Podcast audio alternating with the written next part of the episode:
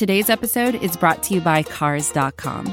With over 2 million vehicles and 50,000 more added every day, Cars.com will match you with the perfect car for you, your budget, your life, your style. And if you're ready to say goodbye to your current car, Cars.com will get you an instant offer to cash it in. Just start by entering your license plate and get matched with a local dealer who will write you the check. So whether you're looking to buy or sell, just go to Cars.com. It's magical. This is Phinsider Radio, part of thePhinsider.com and the SB Nation Network. And now, your host, Matthew Cannata, joined by co-hosts Josh Houtz and Aaron Sutton. Hello, everybody, and welcome to Phinsider Radio. This is Matt Cannata, joined by Aaron Sutton and Joshua Houtz, and we are coming to you days after the 2019 NFL Draft, where the Miami Dolphins made some headlines, made some news. No, not because of their pick of Christian Wilkins, not because of their pick of Michael Deiter, not because of their pick of Andrew Van Ginkel, nor Isaiah Prince, nor Chandler Cox, nor Myles Gaskin, but instead it was the bold faced trade for Joshua Rosen. Joshua, the Hebrew Hammer Rosen, as he is called in NFL circles, being the pick for the Miami Dolphins in the late second round after they traded down with the New Orleans Saints, picking up an extra second rounder on the way trading the number 62 pick to the Arizona Cardinals as well as the 2020 fifth round pick to the Cardinals for the rights to Josh Rosen. Josh Rosen now comes into Miami as the presumptive starting quarterback for the regular season. Of course, he will have to beat out Ryan Fitzpatrick in training camp, but all signs point to him being the starter as the Dolphins need to figure out what they have in him as they head towards the 2020 regular season and the 2020 draft. Will they tank for Tua? Tagovailoa, or will they tank for Justin Herbert or Jake Fromm or others in the draft in 2020? That remains to be seen. But if the Dolphins do get a new quarterback in Josh Rosen, in terms of is he a different person than he was with the Arizona Cardinals from 2019? It will accelerate this rebuild process by at least one year, possibly two, when you figure in the rookie quarterbacks come in and probably need a little bit time to sit and learn the ropes before making a true impact. Joshua Houtz, Aaron Sutton. I know we all like this trade. We all like what's happening here.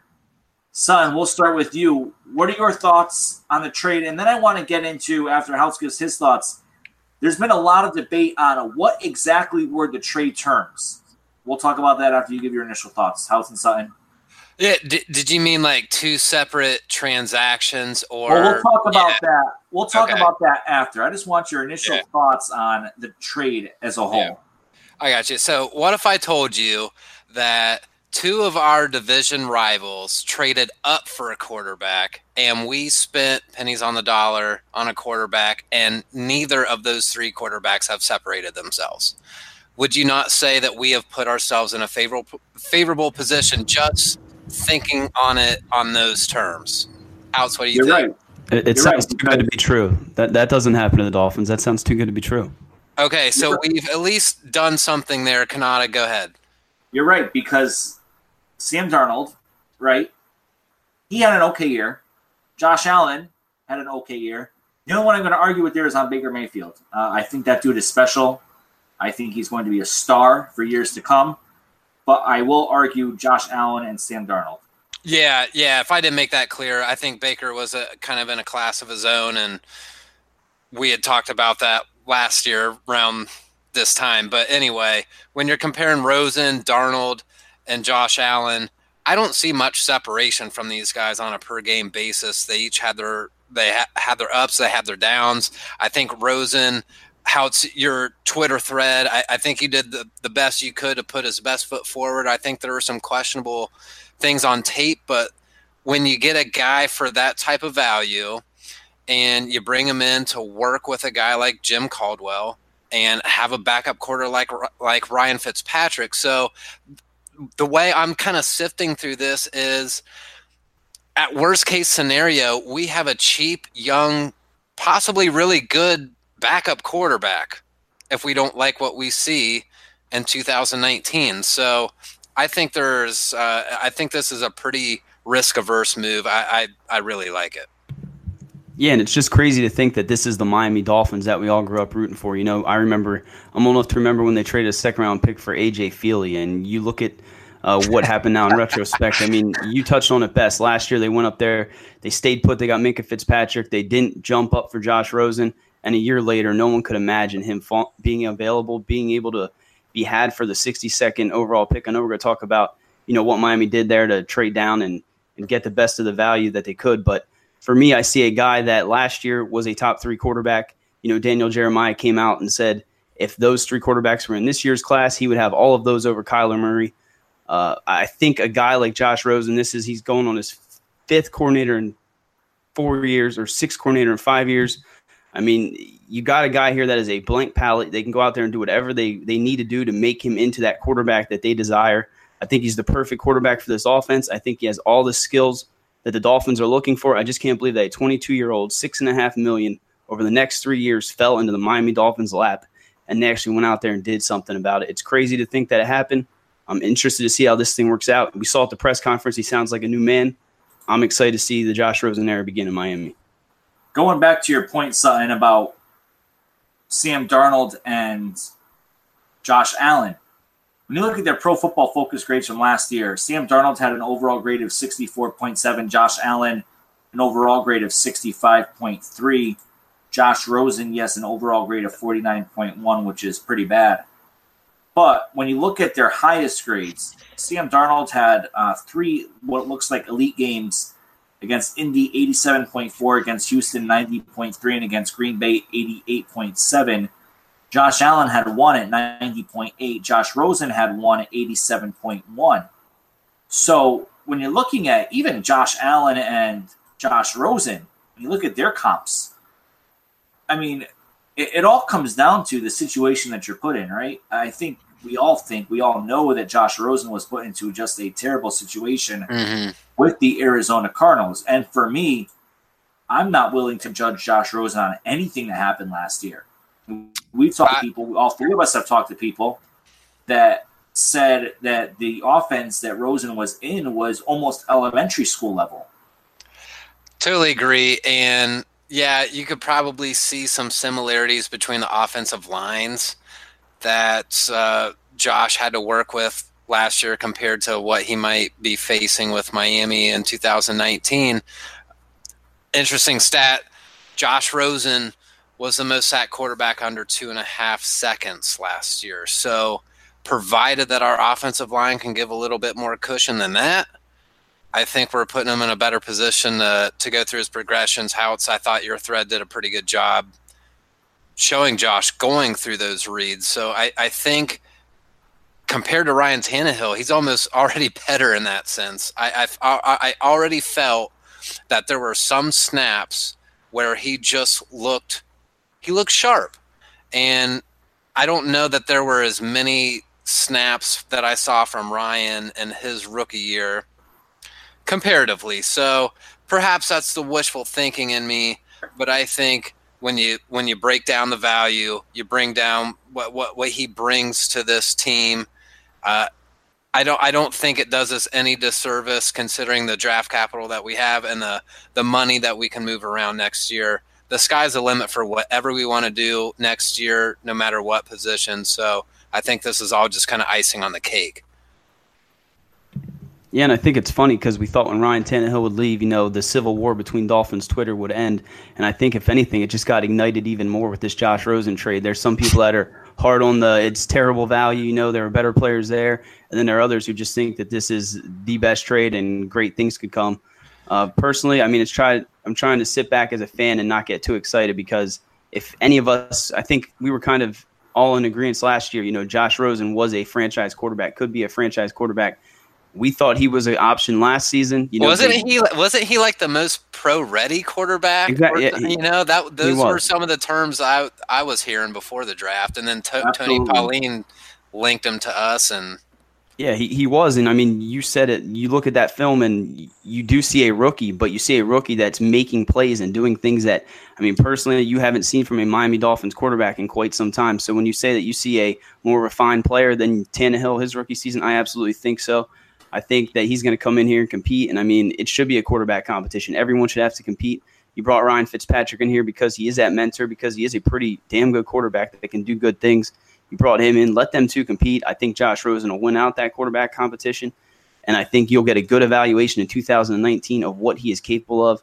I think when all is said and done, you know, best case scenario, the Miami Dolphins have their franchise quarterback. They have 120 million dollars, and then they have all those draft picks. to just go out there and build around this guy, build around the defense, and build an elite unit. You see these teams competing with those rookie contracts, six and a half million over three years. You can't beat that. Uh, there's absolutely no risk I see here because, like Sutton said, you still have all that ammunition to go up there and get a quarterback next year if you desire. This is a win-win situation for Miami. Don't you think though that if Josh Rosen does not start Week One, then the Dolphins are doing it all wrong? I yeah, I was just gonna kind of throw this out to you guys. Is it a really true quarterback competition to you? I I kind of go back and forth to be honest with you because I do see the merits in if Ryan Fitzpatrick happens to be better than Josh Rosen. I think you, as a rookie head coach, if you've come in with your MO as being, we're going to start the best player no matter where you came from and who you are and all that kind of stuff, then you have to start Ryan Fitzpatrick. But Fitzpatrick will play himself out of a job, though. Yeah, if it's equal, then you have to go with Rosen and his ceiling. But um, I hope it's not too close. You know, I, I hope Josh Rosen wins this race because then it makes it easier for us. Okay, here here's the worst case scenario from what I can tell is Josh Rosen wins the competition and I'm sorry for putting this out into the universe everybody, but we're Dolphins fans, we're programmed to do this. Josh Rosen goes like 2 and 3, 3 and 2 with some really good tape and then Ryan Fitzpatrick comes in and goes five and six the rest of the year, and we end up eight and eight, not knowing what the hell to do again. Why, why would you say that? Why would you? why would you even think that? That's ridiculous. Because... Can we put you on mute the rest of the night? Yeah, I guess he could, but play some sad music um, behind that. That's that's sad. That was like that was like is... red. That was like red wedding. Sad. What the hell is wrong with you? I had to put it out there just because you didn't have to eventually couldn't you, couldn't you see it happening though? Yeah, eventually it's going to come back, and this I mean, is going to be exactly how everything goes. Exactly. That's that's how. Okay, this is the quickest story of how we don't know what we're going to do for quarterback next year. I will say I don't know if it's necessarily a terrible thing. I I tweeted out, you know, at that bye week is I think week five they come back from that, and that would be an ample time to get him out there, but. I think if it's a real competition, he needs to go in there and, and beat Ryan Fitzpatrick. I don't see how a 22 year old that seems to be pretty damn good can't go out there and beat a 36 year old that enjoys eating cake. You, you hope that Josh Rosen, a guy you just invested two picks in, can go out there and, and get the job done. I love cake, by the way. Well, yeah. Um, you like to uh, wear tiaras at some of those parties too. Which ones? Uh, the princess parties specifically. Oh, I, I, oh, think you yeah. go to about six or ten of those per year, don't you? Yeah, yeah. Nice.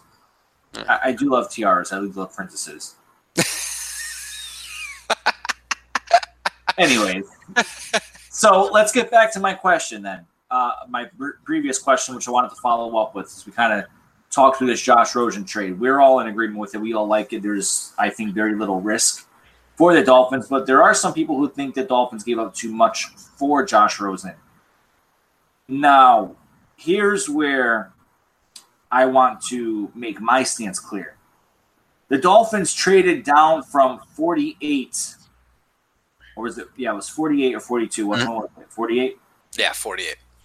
48. Dolphins traded down from 48 to 62 with Josh Rosen in mind. So, yes, while the trades were not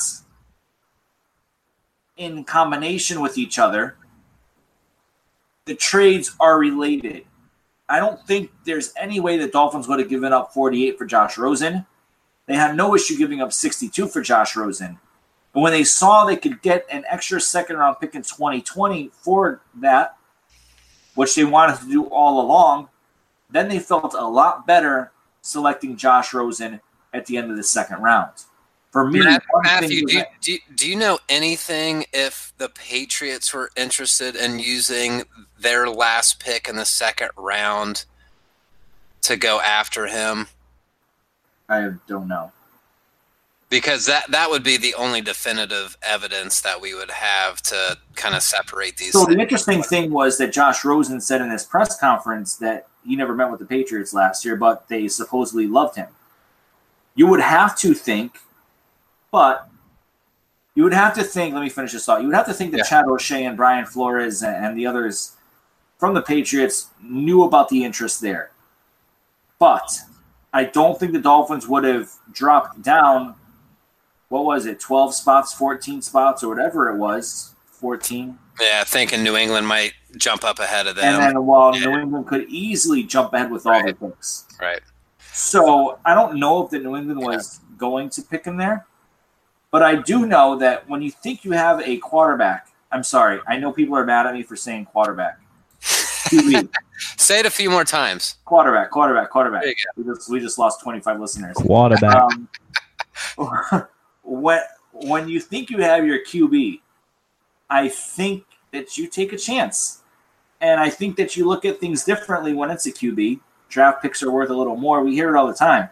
If a team is coming up for a QB, the other team is going to hold out for more picks because they know that team is coming up for a QB. If they're coming up for a, let's say, cornerback or edge rusher or a linebacker or receiver or running back or whatever, the price is going to be a little bit lower. So for people saying that the Dolphins gave up too much, I think that is an absolute lie. I think they gave up what they should have given up for Josh Rosen. I think the first would have been too heavy for him, but I think a late round second, I even think an early second with 48 would have been a little too much. But I think a 62 right at the bottom of the round two, which is almost a third round pick, is absolutely perfect for a guy who was a top 10 pick last year. How your thoughts on that? Yeah, I definitely think the moves are related. I think there's absolutely no way that the Dolphins trade down there. You know, I think all along, once they saw the way the board fell, they saw that they were the only team left in the Rosen sweepstakes. I think they realized that that was their guy. You know, why not use a second round pick on a guy who just a year ago was taken 10th overall? you had to feel good about him. Uh, I think the two moves are definitely related, and you got to be be happy with the way things played out because the Miami Dolphins normally don't make moves like this. To see it go down the way it did, I mean, it, it's awesome. Hopefully, the Dolphins got a franchise quarterback. I'm not sure at 48 I would have jumped, but I think by trading down, using your boy Jeff Ireland, you know, maybe he didn't really have a good stint here in Miami. People feel one way or the other about him, but he helped the Miami Dolphins out. 2020 second round pick, and you got potentially a franchise quarterback, uh, you got to tip your hat to Chris Grier, Grier and those guys in that front office. And I think this whole we could have waited on Josh Rosen thing assumes no competition. And that's why I kind of asked about the Patriots because obviously they drafted one in the fourth round, Jarrett Stidham from Auburn. So, I mean, how long could we wait? So I think that was my initial reservation as well was could we have waited to the third round? There are still some good prospects uh, on the board there when we could have drafted at that at uh, New Orleans pick that we ended up getting in the second round. But hey, we we turned we turned the 2020 draft pool into a, a pretty interesting thing. We have what two picks in every round except the first next year. So the fact that we were able to do something kind of weird like that, but awesome. We, the, we have so many directions we could go. It, it puts us in a really unique position. I'm not sure if I felt the same way about the team. And like, I always felt like we're, we would be low at this time of year when we're looking at next year's draft capital. We're looking at, we're looking at Arya Stark right here. I know you have no idea what I meant just there, Matthew, and I said that on purpose. All I heard was Arya, and I just know what you're talking about. I'm not going to talk junk about Game of Thrones because I don't watch gonna, it. You're not going to beat me. I don't like it. you're not going to bait me into it. All right. America's Got Talent comes on pretty soon in a few weeks. Oh, thank God. We're, we're sorry. We're sorry. Thank God some real programming's coming back on. Seriously. Dogs juggling. Seriously. Biscuits. Huh? you know, watch this sure dog eat the biscuit off its nose. I'm not sure why you guys hate on it so much.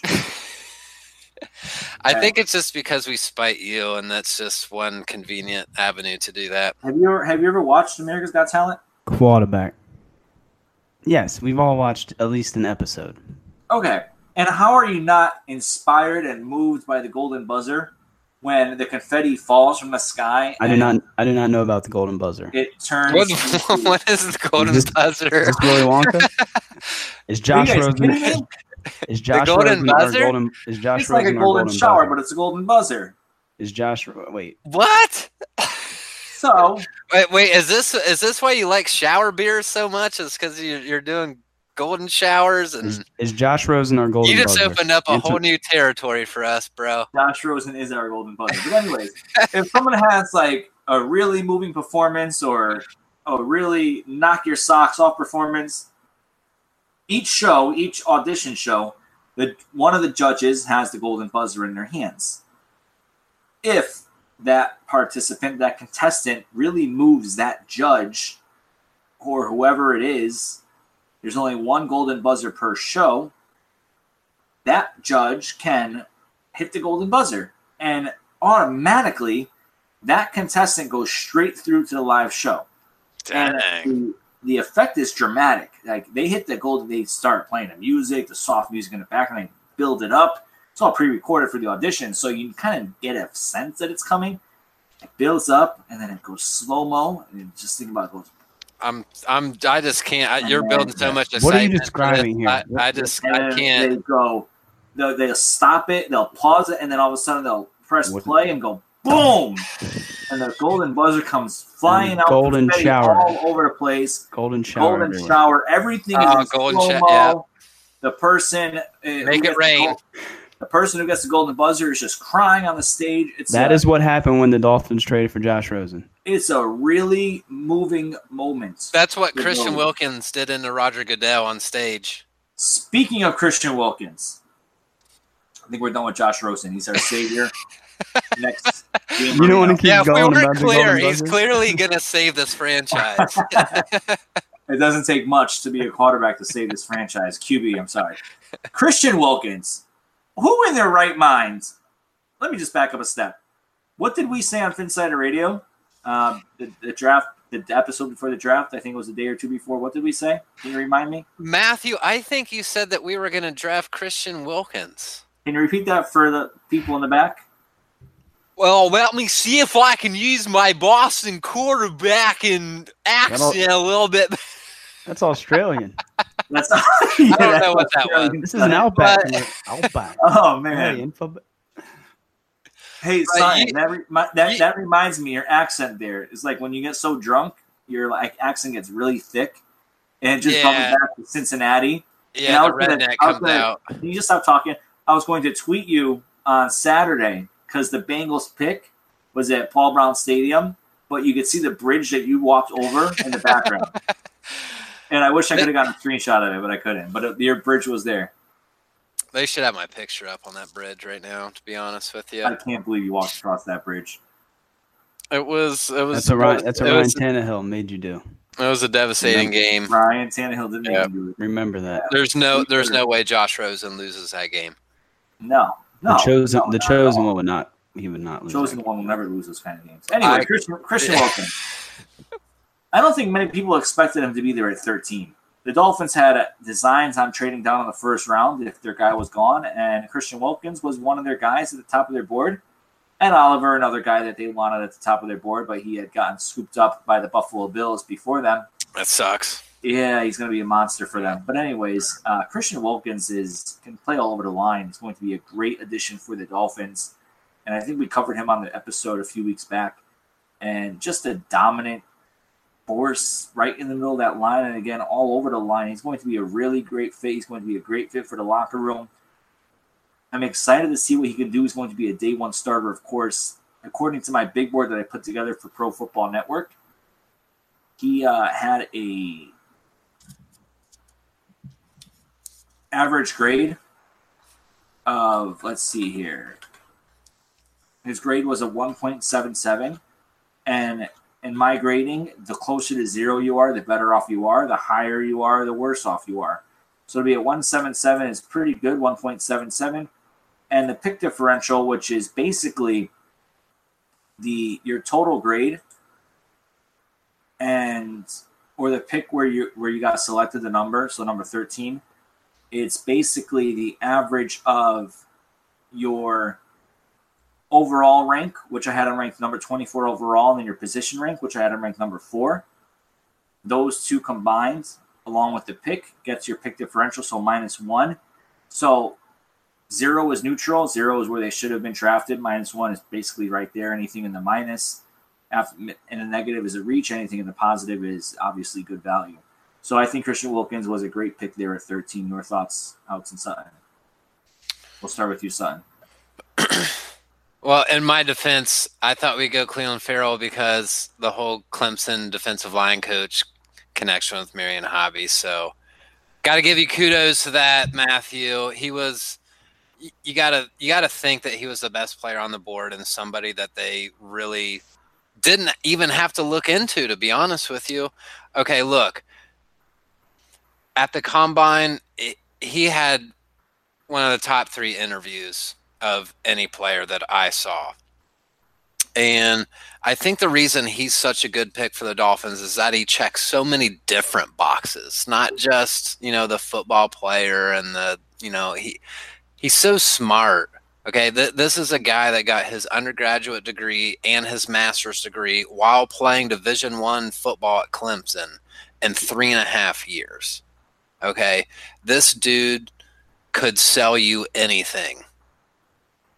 He just has that type of magnetism. You saw how he interacted with Roger Goodell on the stage. This is going to be a guy that's going to have in my opinion, a Shaq like influence on our club. Now, Shaq, maybe not as dominant of a player as Shaq was in basketball, but in terms of personality, that's where I see him. And I think he's going to uh, give us some versatility on the defensive line, first and foremost, because we are going to be alternating between three and four defensive, uh, the de- defensive line fronts. So I think he's going to give us some technique versatility. He's going to give us some scheme versatility. But when you look at this uh, defense last year, yes, you can argue that we don't have the pass rush there. Yes, you can argue that we don't have the pass coverage there. But this was the 31st ranked run defense last year. And I don't know that there's anything more demoralizing and more uh, devastating to a, a, football game plan than to just get ran on at five, six, seven yards at a time. So I think this was an important pick for our club. And he checks so many different things that you want out of a first round investment that we couldn't pass it up.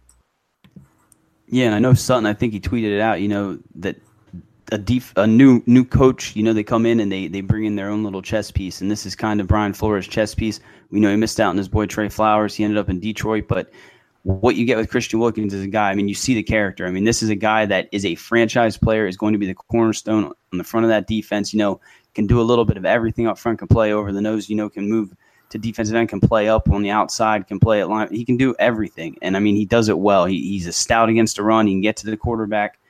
He is a a he, he is a home run pick, and the Dolphins went out there. It's just like Minkah Fitzpatrick last season. You know, you see an elite defensive player fall into your lap, you go out and get him. I think that's what they saw with Wilkins. Uh, you nailed it leading up to the draft. I mean, you were on that quicker than anyone. I mean, you said that name from day one. You said that day, that night. You knew that pick was coming. But I mean, on on paper, that is a home run pick, and I expect him to and Brian Flores to get along very well, and him to be a huge, huge part of that defense one thing I just want to throw out there. I mean, you saw he can play quarterback. He can he can run the football. Who knows what kind of different things Brian Flores could give him opportunities to do. But this is a great pick. I think he's going to be a, a building block for this defense for many many years. Christian Wilkins was not a top 30 visit. Neither was Michael Deiter or Dieter, the offensive lineman from Wisconsin, who was drafted in the uh, second round by the Miami Dolphins. I'm sorry, third round. Josh Rosen was a second round pick.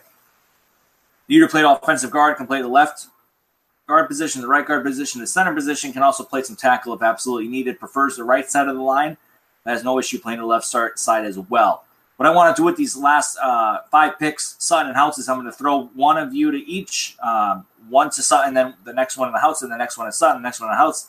And we'll end it with the seventh round pick, but I only want to get you know one opinion on both in, uh, in the essence of time and what we have left. So Sutton, we'll start with you with uh, Michael Deiter from Wisconsin. I had him as overall grade as 3.03, which is basically a third round grade, early third round grade. Miami got him right in the middle of the third round there. A pick differential of plus 41.5, which is pretty good there. Uh, that's really good value as, you know, according to my draft grade and everything else that comes associated with it. As I said, he is projected to be kind of a day one starter there just because of the state of the offensive line in Miami. You would like to see Isaac Asiata get one of the guard spots and then Deiter fill in one of the other spots. Sutton, do you have anything extra to add about him? Yeah, I just I typically like Big Ten offensive linemen.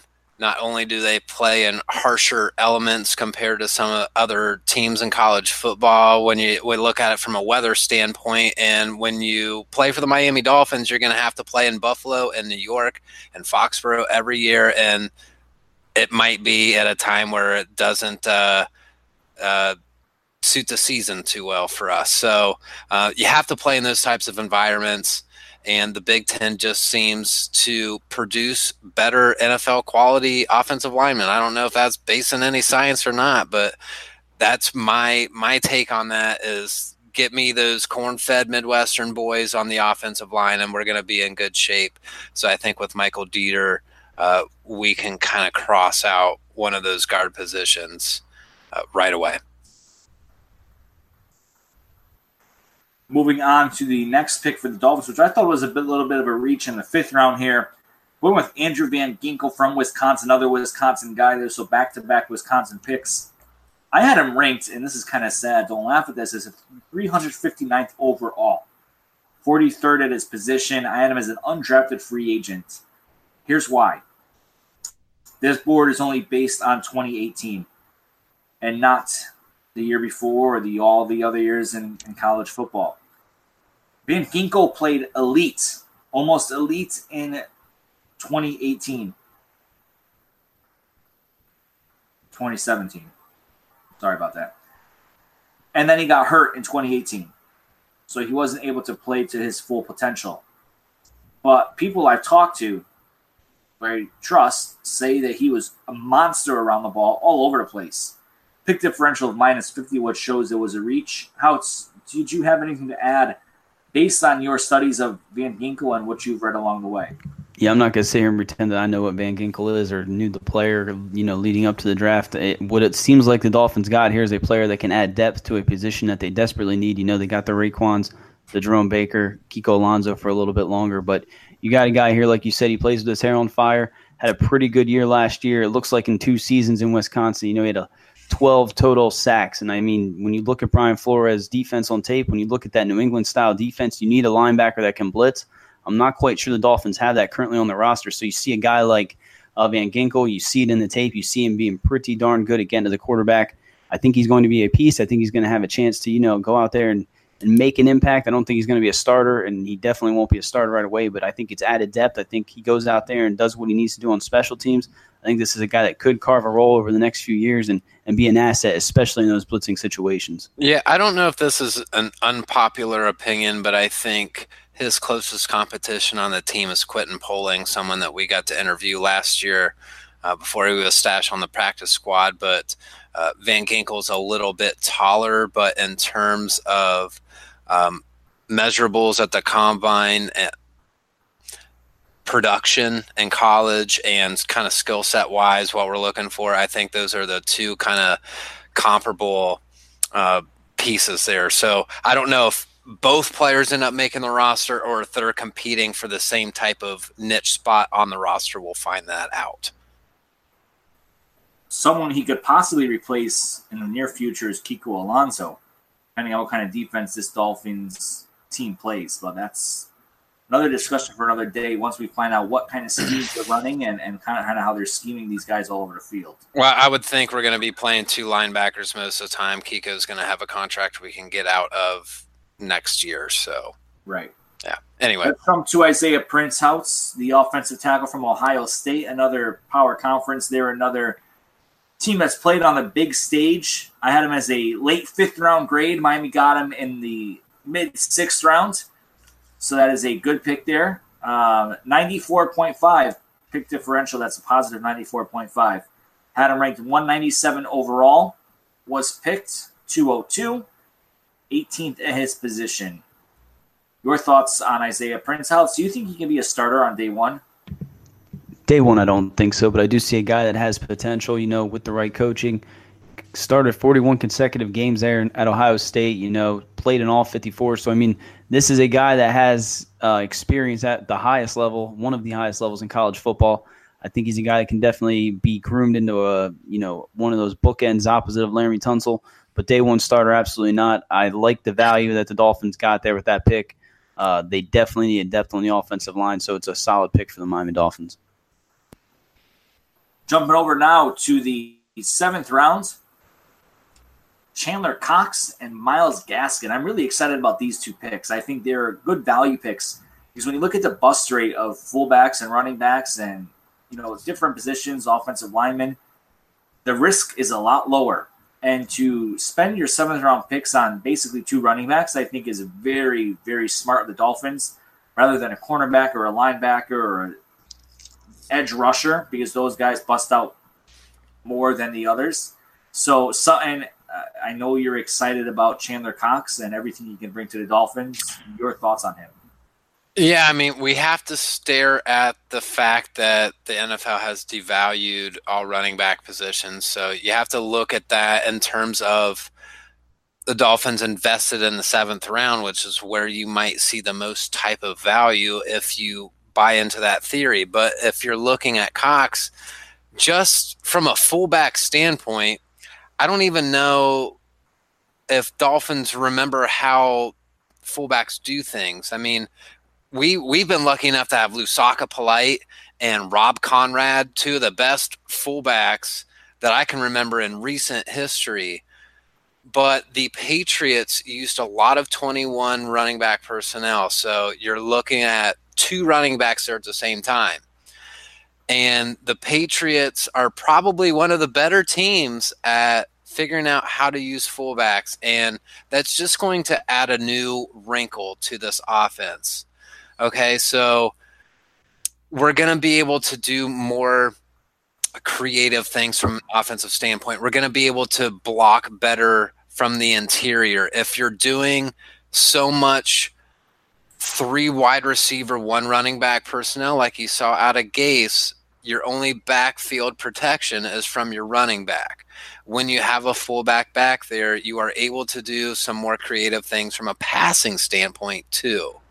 So not only are you able to get some better pass blocking out there with 21 personnel, but you can also, just by virtue of the fact that it's such a niche thing, you can run it with the fullback and get some production out of it. And from what I can tell, we got the best fullback out of the draft. So just adds a new wrinkle to the offense, something for Chad O'Shea to play with. And Myles Gaskin, the other seventh round pick, from Washington. I had a I had actually a mid fifth round grade on Myles Gaskin. Uh, he picked number seven, seventh round, number 234 overall. I had him ranked 160 overall, 14th at his position. Pick differential plus 147, one of the best bargains in the draft. Your thoughts on him, Houtz? I really, really like this pick. And I mean, I know for as much as we complained last year that Kenyon Drake didn't get the workload that he, you know, that we'd expected. You see the New England what they do with their running backs; they bring them in and out uh, very, very often. So you got Kenyon Drake, you got Kalen Ballage, now you bring a guy like Myles Gaskin. I mean, he can do it all 4.58 speed. I mean, he's Washington's all-time leading rusher. I mean, 5,323 yards throughout four years, 57 touchdowns. He's an asset in the passing game. I think this is a guy that is going to make an impact uh, obviously on special teams, maybe as a returner, gunners, things like that. But I think at the end of the day, he's going to get some carries. I see him as kind of like a James White type running back, and I think this is a hell of a pick for the Dolphins where they got him. Just an absolutely true committee. You're going to see. You're going to see three different running backs doing different things all across the year. So I, I think you're going to see production and, different terms from all these guys. And if anything, it just buys us a little insurance if Adam Gase happened to be right at playing Frank Gore number one in front of Kenyon Drake, and Kenyon Drake is strictly more of a pass catching variety, it at least buys us a little bit of a cushion there should we not pursue that any further. Disclaimer do not draft Miami Dolphin running backs in fantasy No, football this year. it's going to be Patriots version two. You have no idea who's going to get the ball, Absolutely, no question about it. and I love it. I'm not playing fantasy this year. yeah, right. yeah, you'll probably have like eight teams by the time we record our uh, first preseason No, really podcast. gonna- I'm I'll, really I'll put money on it to. right now. Five teams at least. Five. I'm really, I'm going to really try not to. It stresses me out too much. Yeah, I doubt that very much. Yeah. Okay. Anyways, I gave the Miami Dolphins an overall grade of plus 45.06. That's best for 11th in the NFL. My top five teams was Arizona with a 73.41, followed by New Orleans, Tennessee, Minnesota, and the Cincinnati Bengals. My worst five drafts with a 3.67. Again, the lower the number on the overall grades, the worse it is. The higher the number, the better it is. San Francisco 49ers at a 3.67, followed by the Falcons, Buccaneers, Seahawks, and Eagles. I know some people might be asking me about the Raiders. I had them ranked number 22nd overall. Some people asked about the Patriots. I had them ranked 21st overall. And people were saying, well, the Patriots got good value. Yes, they did get good value. But they also reached, I think, with the punter. Um, I, I think you can never really guess that with the punter.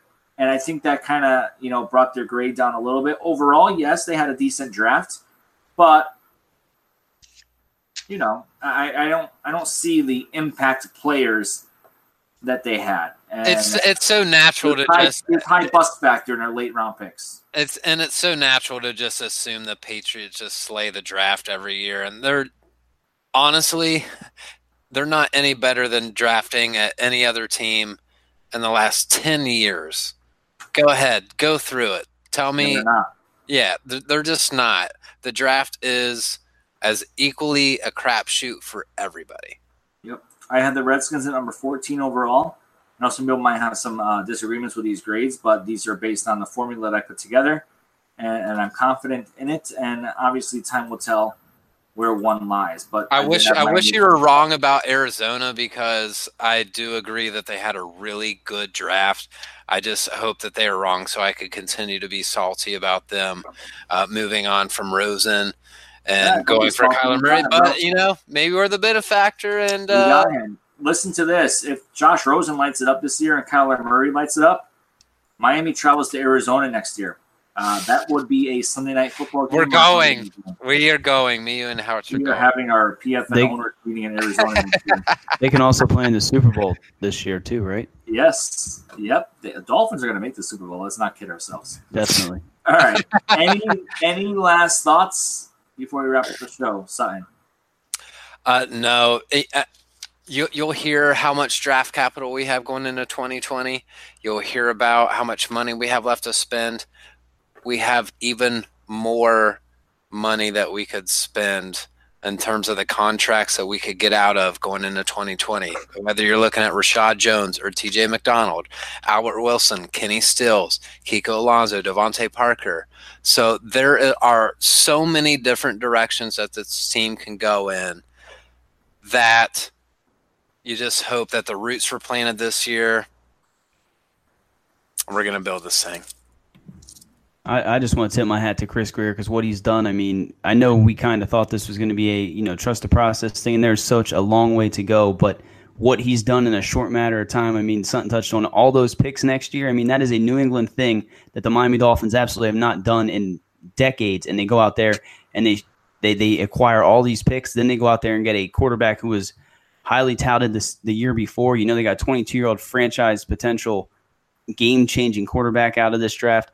You got to tip your hat to Chris Grier. It's another solid draft. Christian Wilkins, I mean, that's a home run pick. Michael Deiter and Josh Rosen, if they if those three guys pan out, I mean, this franchise could be a contender for many many years. The next wave of free agency for the Dogs will begin May 8th, which is when the free agents they sign will no longer count against the compensatory formula, and their compensatory picks will remain intact. So please keep your eyes on that for that. Dolphins are expected to be players in that second wave of free agency. Yeah, a lot of interesting names out there too. some bigger names that you wouldn't think would be available at this point. Yeah, we'll definitely get into that next week on Phinsider Radio, which will be right before the start of that period. And again, the Dolphins are expected to be active as they look to shore up their depth and get some bodies into camp and make sure their roster is set as we head into the regular season.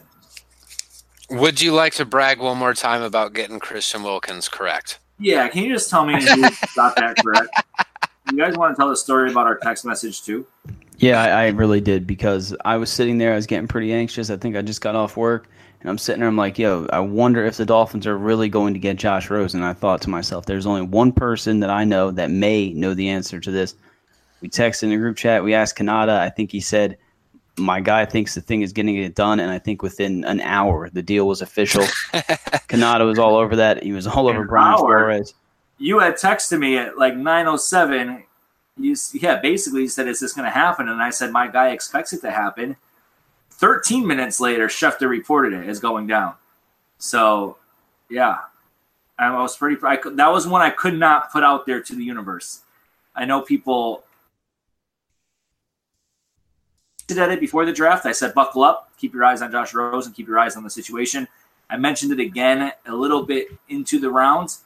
Then after that, I kind of went silent. Some things I just can't put out there quickly enough um, or at all until it actually happens per my source's direction. So that was one of those situations where I couldn't put it out into the universe for public consumption. But yeah, well, like with inside info. People can doubt you at their own peril. Flores, Rosen, Wilkins. You you hit on all three of them. Trifecta. Donkin. Donkin too, bitch. Hat trick. Don, Donkin too. Don't forget Julius Thomas. Don't forget Julius Thomas too. Where I texted you guys and I said Julius Thomas. Literally two minutes later, Julius Thomas trade comes through the pipe. Actually, you knew we about forgot about him because he and you knew about Danny Amendola, but you didn't pull the trigger quick enough. Yeah, I didn't pull the trigger on Amendola. That's one of my biggest regrets because nobody yeah. else had that. Yeah. Anyways, enough spiking my own football. But then again, who's going to spike it if I Who's going right? to do it but us? That's right. Son and Houtz, my boys. We are, hitting, we are hitting the golden button for you. yeah. Hit the golden buzzer. Hit the golden buzzer. All right. That is it for us on Phinsider Radio. We hope you enjoyed this show. We will be back with you next week. We'll talk the next wave of free agency. We'll talk about the undrafted free agent class a little bit. Um, some decent names to kind of pick out of there and kind of go through those. We'll kind of look ahead towards mini camps and training camp and all that other good stuff. For Joshua Houtz and Aaron Sutton, I am Matt Cannata. Thank you for listening. We will talk to you next time. That was Phinsider Radio, part of the Phinsider.com and the SB Nation Network. Miami has the Dolphins, the greatest football team. We take the ball from goal to goal like no one's ever seen. We're in the air, we're on the ground, we're always in control. And when you say Miami, you're talking Super Bowl, cause we're the Miami Dolphins.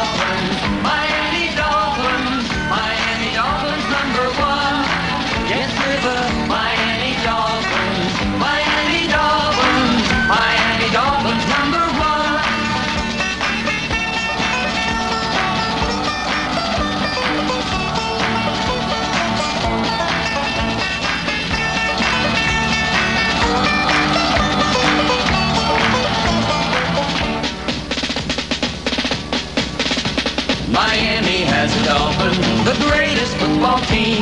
We drink the ball from goal to goal like no one's ever seen. We're in the air, we're on the ground, we're always in control.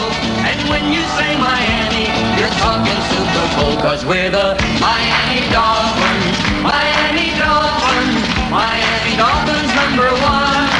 Yes, we're the Miami Dolphins, Miami Dolphins, Miami Dolphins.